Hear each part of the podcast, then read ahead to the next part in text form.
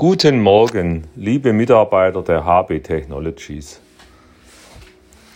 Diese Woche steht die Rezertifizierung nach ISO 9001 heute am Montag und am Mittwoch halbtags auf dem Programm. Die, äh, das Audit wird dieses Mal äh, digital komplett per Zoom durchgeführt. Ich hoffe, wir bestehen die Auditierung. Unser Auditor ist wie die letzten Jahre äh, Herr Joos, der das Audit dann entsprechend mit den verschiedenen ähm, Betroffenen durchführen wird. Äh, die Agenda liegt ja allen vor und ich hoffe, wir bekommen das, äh, die Rezertifizierung, Rezertifizierung äh, erfolgreich dann hin.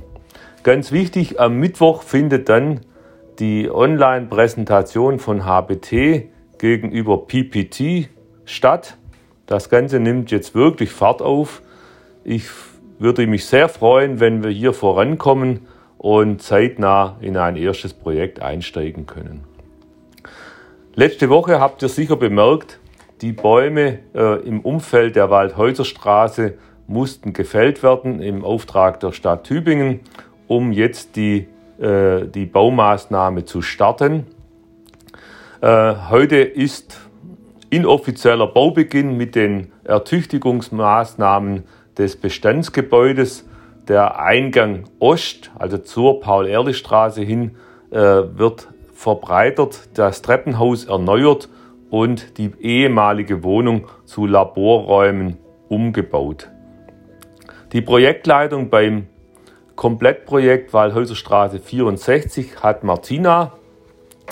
In, in diesem Vorfeld, wir haben ja bereits äh, ein gutes Jahr äh, Vorarbeit, Planung zusammen mit dem äh, Büro Ackermann und Raff, möchte ich hier meinen herzlichen Dank an Martina weitergeben für die tolle Organisation und dass es jetzt richtig losgeht.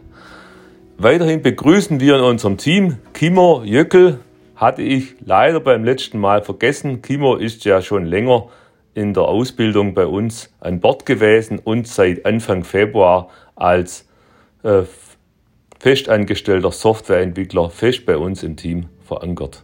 Herzlich willkommen, Kimo. Diese Woche beginnt eine Gaststudentin aus Schweden, Amiliana, bei IPS. Im Rahmen eines EU-Projektes äh, werden hier die nächsten anderthalb Jahre des Öfteren externe Studenten bei IPS in der Waldhäuter Straße arbeiten.